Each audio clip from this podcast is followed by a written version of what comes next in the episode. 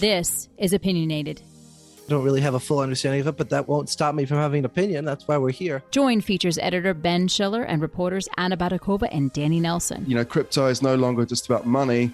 It's about culture now. It's like you're thumbing your nose at the process. Part of politics and part of sports and part of gaming, and it's not just the future of money anymore. As they push the conversation further with their own criticisms and reactions to the latest Bitcoin and crypto news from around the world. It believes crypto is bad and it wants it out. I'm even old enough to remember when Microsoft was a kind of cool company. Ben, you're old enough to remember when telegrams came over a wire under the sea. and just a reminder Coindesk is a news source and does not provide investment advice. Hello and welcome to Opinionated, another podcast from the podcast network from Coindesk. And joining us today is Danny Nelson. Danny Nelson. Good morning. Good morning. Good morning. And also Anna Baydakova is another co-host of the show. Anna. Hello, guys. And today we're going to be talking about a long-running saga, which is who is Satoshi Nakamoto, and chiefly who is Craig Wright to claim he is Danny, tell us about Craig Wright and this long running saga, just so we can situate this whole issue.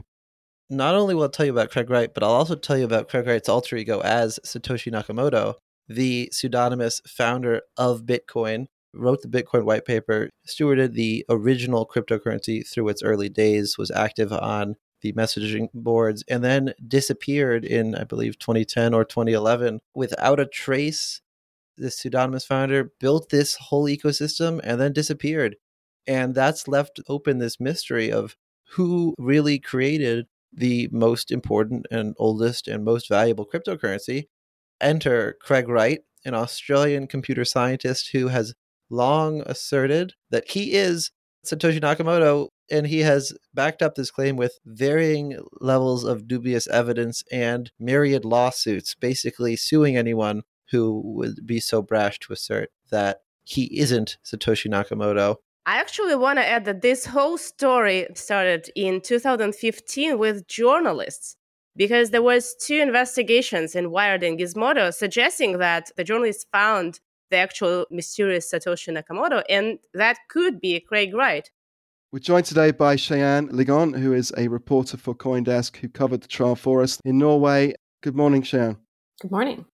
So just tell us what was at issue with this trial, because this is, as I say, a, a long-running saga. Uh, what was actually the issue with this trial?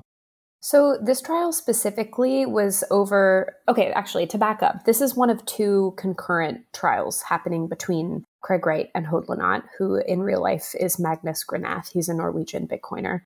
And basically, what's at issue is some tweets from March 2019 about 25 tweets in which Hodlonaut said that Craig Wright was a fraud, that he was a scammer, called him fake Toshi, and tried to get a hashtag Craig Wright is a fraud going on Twitter. And that upset Craig, who resented being called a fake Toshi, and he doxed Hodlonaut, put a $5,000 bounty on his identity, got his supporters to stalk him around Oslo, and then sued him.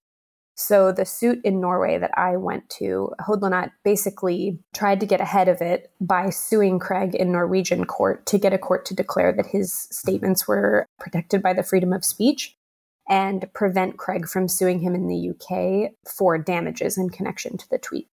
And it's worth noting that this is not the first time that the issue of whether or not Craig Wright is Satoshi has come up in court. It's also not the first time that you've had the pleasure of dealing with in court.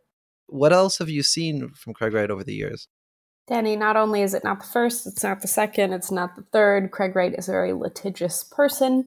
I have had the pleasure of reporting on a Craig Wright involved trial already. I was in Miami last November for the Kleiman versus Wright trial, which Wright was actually the defendant in. But these are all relating to his claims of being Satoshi. So in the Kleiman versus Wright trial, he was sued by the brother of his former friend and collaborator, who he at the time claimed to have invented Bitcoin with, and then later changed the story to better suit himself. So his friend's brother was trying to go after Satoshi's 1.1 million Bitcoins. So, Cheyenne, there seems to be a large unclaimed batch of Bitcoin at 1.1 million, uh, which is at the center of this case. Can you just explain uh, why that's so important? There's a bunch of wallets that are believed to belong to Satoshi, and those wallets hold a collective 1.1 million Bitcoin that haven't been moved since Satoshi disappeared. And that's what Craig Wright wants access to, and also what everybody wants. That's the pie. So, what was the evidence presented in court to prove from Wright's side that he was actually or is actually Satoshi? I mean, obviously, the, there's a ton of evidence that has been submitted, but you know, the the interesting thing about this trial in Norway is that Craig has always said, you know, oh, I can move the coins, I can prove that I'm Satoshi, I just don't want to. And in Norway, his story kind of changed, and he hilariously told the judge that he stomped on the hard drive that contained Satoshi's private keys and therefore could not access Satoshi's wallet. Should have been a pretty soft drive, I wanted to say, if you can destroy it by just stomping on it. So Hodlonaut's lawyers called out that he had previously testified that he destroyed a thumb drive with a hammer. And then they were like, and now you're saying you stomped on a hard drive with your foot. And he was like, yeah, I was drunk. It was a long time ago. So whether he did it with a hammer or his foot, with his, you know, martial arts experience, either way, he says that the device containing Satoshi's private keys is destroyed and he can no longer access Satoshi's wallet, but did tell the court that she could give a court order to grant him access to the bitcoins. Uh, well, hold hold on there for a second. Martial arts experience. Oh yeah. I know that Craig Wright is famous for a lot of things, claimed or otherwise. Oh yeah. Martial arts is one of them. What what's his practice? Is it Taekwondo? Is it is it Bondo? Is it Muay Thai? What's he what's his specialty? I don't want to get myself in trouble. I think it's karate. Is he going to sue you for saying it's Muay Thai instead of karate? well, uh, Muay Thai wouldn't make sense because, okay, part of his claims to be Satoshi is that he has a long running interest in Japanese culture and does Japanese martial arts with his grandpa, who trained with the Japanese forces. And I think he has quite a katana collection. Oh, my. Yeah. Well, we don't want to mess with him. He probably just used that hard drive as, you know, they use the bricks that you break with your palm, right? because who cares if there is hundreds of millions of dollars of Bitcoin? You just, it's your hard drive, whatever you do with it. Well, you know, and it, it's the principle of the matter. He said that he destroyed it so that nobody could make him do what he didn't want to do, and that would be cryptographically proof that he's Satoshi. Except for a court order.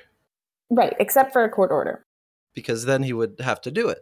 Well, no, no, no. He doesn't want a court order to make him access the wallets. He wants a court order to make the Bitcoin miners give him access to the coins.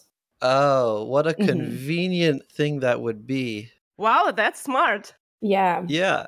I've got to hand it to his lawyers there. That would be a very savvy play if it ever worked or was ever complied with, which I don't yeah. think it would be. It's basically impossible, but, you know, I guess he can try let's explain how that would work. Like what's the logic? How would miners could allow him access those coins? Like fork like play back the bitcoin blockchain? What whatever can be done? I am not the right person to explain this but i have been told by our tech editor that it is basically impossible and it would result in a fork. So i'm not really sure what he's angling at. Not sure Craig Wright understands himself, but whatever. Oh, oh right. my God, I'm gonna be sued. Uh, anyway, you're gonna be sued. Oh no, dismiss, dismiss. please, please note we are not affiliated with Anna Baydakova. We, her, her views do not represent us. Here we go. Right, next question, I guess. Doesn't the fact that Craig Wright would go after Hodlonaut for a few tweets suggest someone that really likes the limelight here? I mean, if he really wanted to kind of put this to bed, he could have done. He could have ignored the tweets. Instead, he kind of launched this whole lawsuit, and it seems like he's in love with litigating this question. Yeah, I mean, I think it suggests a couple of things. Also, somebody whose entire identity at this point is based on having people believe that he's Satoshi, whether or not that's just kind of his small group of followers or whether that's the the wider world. And you know, I think that we see somebody who thinks that they can kind of litigate their way to a clean reputation, and I, I just personally don't think that that's possible. I don't think that he's changing the tide of public opinion in this lawsuit. If anything, people like him less at this point. He looks less like Satoshi.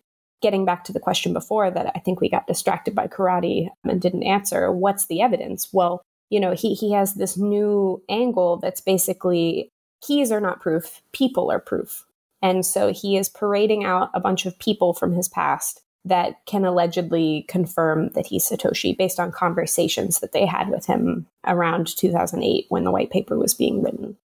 And chief amongst those is the Bitcoin developer Gavin Andresen. Well, that's interesting because Andresen is not a witness in the case, has not been a witness for Craig. Andresen has kind of all but denounced him publicly. He said that he felt like Craig had bamboozled him in the private signing session, and he is not here to witness for Craig. But something that Craig said over and over again is the fact that I convinced Andresen at the time is enough to convince the court that I am Satoshi. Oh, Lord. What a strange set of evidence that would be to say, once upon a time, I did a thing. It doesn't matter that that thing no longer stands, but it did then, and therefore it should apply now.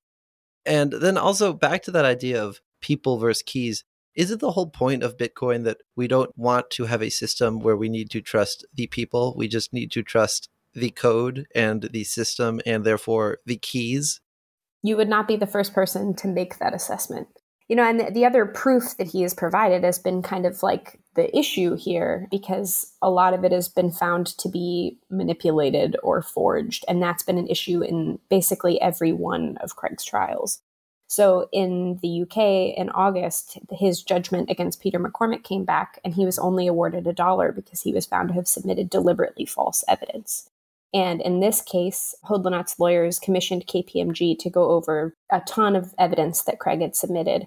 And I mean, it was damning. They basically found that Craig used fonts that didn't exist at the time that he submitted hmm. documents.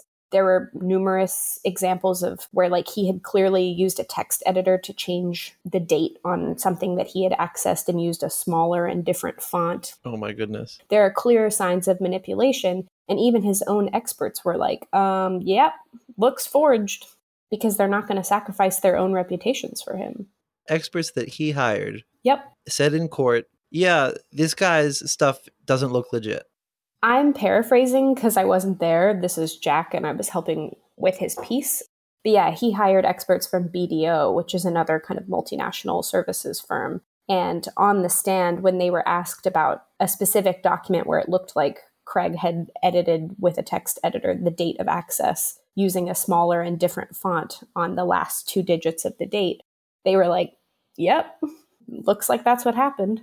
This is giving me flashbacks to when I get emails and hi danny is in a different font than the rest of the email. And i'm like I get, I get that you're going to send this to a lot of people. Just do the small amount of work that it takes to make everything look okay and i guess when there are millions and billions of dollars on the line I, I would hope that the same scrutiny would be applied i must say i'm kind of impressed by the audacity this story is it has been going for years and Craig Wright has been, I'll say that, right, has been embarrassing himself with this like fake evidence, his experts like backing off from him. But still, he won't stop. Does he still believe he can convince the world that he is Satoshi? I mean, if you're asking for my personal opinion, which is risky to give in matters relating to Craig Wright, I think that he probably has given up on the world believing that he's Satoshi, but desperately needs to keep convincing his own ecosystem that he's Satoshi because that's still very profitable for him. I also think that he does have wild hopes that he can get a judge to say, yep, I've been given the proof. I believe this man to be Satoshi. Here's a court order. Try to go get your coins because he's trying to get money. But I also think it's somebody who like doesn't know how to let go, doesn't know how to say, you know, I've been a fraud because eh, he he's just lying and moving the goalposts constantly. The other thing too is like we can laugh about it because it's funny to talk about this stuff, but it's also like it's not funny for Hodlonaut. And you know, it's not funny for the next person who says that he's a liar or says that he's a fraud and gets 12 likes on their tweet and then he goes after them and you waste years of your life and millions of dollars and you have to go up against somebody who's backed by a billionaire as laughable as it all sounds, it has serious consequences.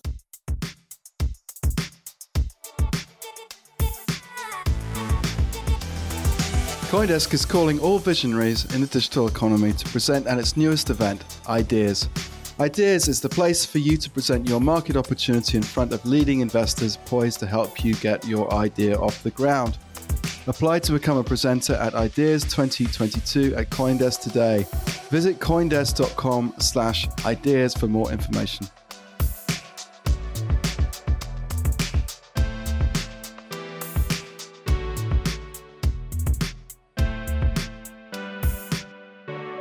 Can we just catch people up on BSV quickly?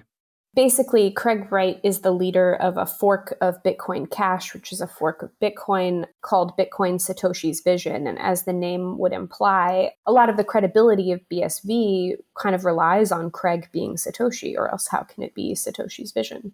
I guess it could be BCV, Bitcoin Craig's vision.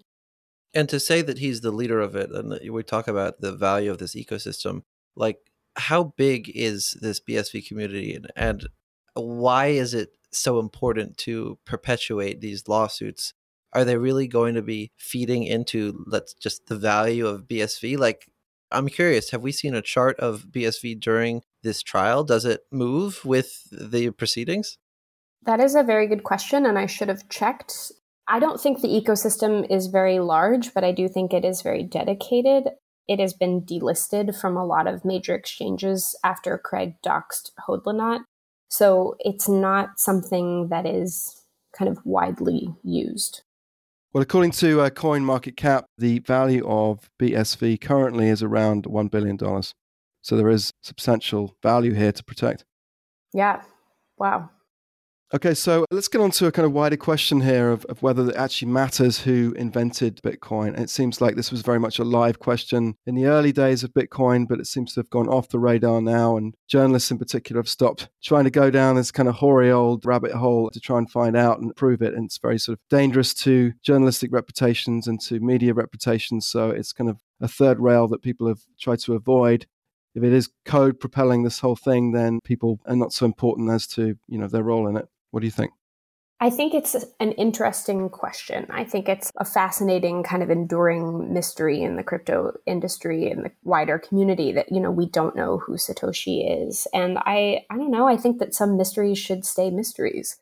If we were presented with proof of who Satoshi was, although proof is a kind of nebulous thing, I think people would be interested to know. I mean, I think we would publish the story, but I I don't ever want to be given that proof.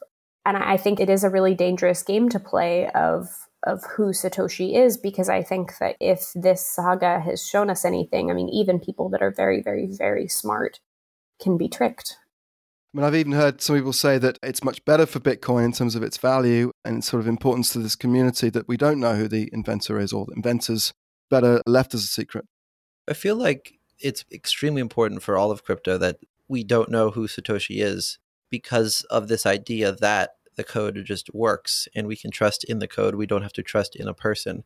I, for one, believe that it would be cool to know who the person actually is if we ever to discover that, just because it would give another turn to this story. And because the Bitcoin community will have to kind of reinvent the narrative of Bitcoin because that mystery will be gone. And then everybody will have to reconvince themselves that it still doesn't matter who Satoshi is. We still only care about how this code works. But I mean, surely the whole point of crypto is that it's belonging to the community. It's not owned by a single person. And uh, knowing who Satoshi is would be sort of injurious to that idea. And it's interesting with Vitalik, I think, in Ethereum, that, okay, he is one of the co creators of Ethereum and he is the most important player in the continued success of that blockchain, but he's not kind of a domineering CEO kind of aggressive type. The fact that he's kind of a bit sort of derpy, if you will. You know, he's not synonymous, but he's definitely not a kind of aggressive, big jawed kind of guy uh, like, you know, Jeff Bezos or something. I think that there's less risk if Satoshi was found to be somebody like Hal Finney, right, who's gone, you know, who who can't lead a movement, would that really change crypto or would that really change the Bitcoin community that much? No, probably not. But I mean, what if it was somebody like Elon Musk? Oh goodness! You know, like what if oh we found out God, that? Do you know? no. Do you know how many emails I got that were like, "Here's a tip, Elon Musk Oh, is no. Satoshi." Like, okay, okay, but still, like for argument's sake, That would destroy everything. Oh my God. I would go live in a cabin in the woods. Guys, let's take a poll. If you had to decide, will the real Satoshi please stand up? We have in the right corner Craig Wright, and in the left corner Elon Musk, and one of them is Satoshi, and you have to pick. And moving to the cabin in the woods isn't an option because the boxing ring is in your cabin in the woods because they tracked you down. I think I would have to go with Craig Wright. What? I would you want it to be Elon Musk? This is like it's such a battle of titans. Oh no. Oh, my I would goodness. pick But Elon, a thousand times over. I don't know. Me too. I like chaos, and also this narrative is a more pure one than just Elon. Like Elon already has hundred kids. Does Bitcoin really need to be a hundred and first? I don't think so. that, that's just me. That's just me. Okay, this is not going to a good place. let's, let's wrap this question at least, guys. Okay, Cheyenne, why don't you take us forward in this trial then? What's coming next and what do we have to look forward to? And are there any other lawsuits out there that we need to be watching out for? I mean, other lawsuits is like whack a mole with Craig. So I'm sure that there's some that I don't know about on the horizon. But the biggest question that this one will settle is, you know, will Craig be able to sue Hodlonaut in the UK? And that's going to be much more dangerous for Hodlonaut, much more expensive because it's much easier to win these sorts of cases in the UK. Have you booked your flight yet? no, but you know, I wouldn't mind going to London for a little while, although I would rather not for, I don't know, the sake of my mental health and everybody else's wallets. but yeah, that will be determined in in 6 to 8 weeks after Wednesdays, you know, can this go forward in the UK? So you mentioned before that this is not a sort of victimless lawsuit, that this must have an injurious effect upon Hodlonaut himself. Have we actually spoken to him? Do we know what his mental state is and his sort of reaction is to this whole fracas? I haven't spoken to him personally. I talked to his lawyers and they declined to let me interview him because he's a party in an ongoing lawsuit, which is pretty standard. But, you know, I can imagine that this is very stressful. He was doxxed against his will, stalked through the streets of Oslo, outed as a real person when he was a public school teacher. I mean, at the time of these tweets, he had less than 9,000 followers on Twitter, and people were not that interested in these tweets. So he described in court waking up one morning to just hundreds of messages because he had been doxxed and there had been a bounty placed on his identity. And then he's had to quit his job and, you know, spend the last several years of his life preparing for this legal battle. So I can't imagine that he's feeling great about that, even if he might be feeling good about the potential outcome of this case. That sucks. Yeah.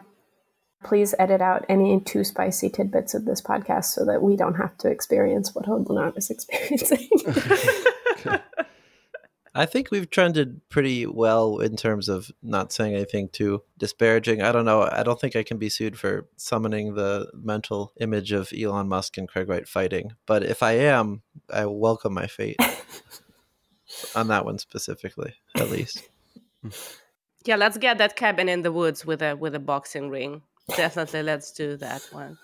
Okay, let's wrap this up then. Uh, thank you very much, Sharon, for coming on the show again. You're a marvelous guest, and we'll be watching this rather unedifying saga play out in the courts for probably years to come. Danny, any final thoughts here? It's just a really crazy story that keeps evolving. And actually, you know what? It doesn't keep evolving. It's the same story over and over and over and over again, but in different parts of the world. And Cheyenne, I'm so sorry for you, but you're the best one here to go out and cover it for us. So thank you for that. Yeah, it's fascinating how the details are different, but the issue is basically the same. The song remains the same. Yeah, I think actually for people who are not deep into Bitcoin narrative and all these Twitter discussions and whatnot, the outcome of courts like that would matter because when I speak to somebody who just heard about Bitcoin and crypto, and there are people like that, and they ask me, I heard there is this creator of Bitcoin, it will matter for them if there will be a decisive and unifying decision of the court saying, no, this man is not. So I'm looking forward to the decision because, you know, it's just less people get confused. It's better. Yeah. I mean, I also think that, like, as these decisions stack up, and there's now several judgments where judges have decided in different corners of the world that Craig Wright submitted false evidence and spun a, a web of lies I think that it becomes harder for him to bring these suits against people and make public school teachers spend $2 million defending themselves for a tweet with 12 likes. On that note, thanks very much for listening, everybody. And this has been the Opinionated Podcast. Bye bye. See you next week. Bye. And now, a teaser from Coindesk's newest podcast, Women Who Web3. Welcome to Coindesk's Women Who Web3 podcast, your weekly podcast celebrating women supporting women, investing in women, and bridging the gender gap in wealth through Web3. Each week, we'll be learning from powerful women sharing their insights on topics like creating belonging and inclusivity in the digital spaces, the metaverse, building prosperous Web3 projects, investing in cryptocurrencies and building wealth And we have how to's from founders and builders who have been there and done that, healing sessions to give you the power to overcome imposter syndrome and everything you need to level up in your crypto journey. At the end of each podcast, stick around for some Zen with a relaxing meditation to center you after absorbing all the stories and the knowledge. I'm your host, Cams, and I'm on a mission to empower women across the globe to unlock the unlimited potential and earning power inside themselves through Web3. Whether you're just crypto curious or a crypto connoisseur, this podcast is for you. Let's get it.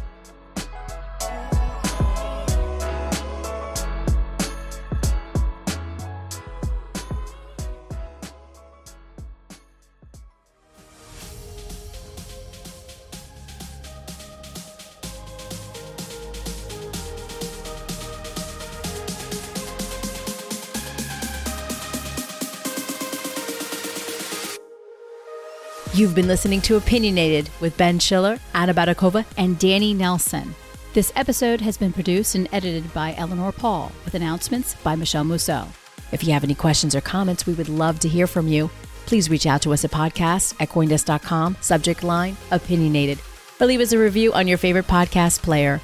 Thanks for listening.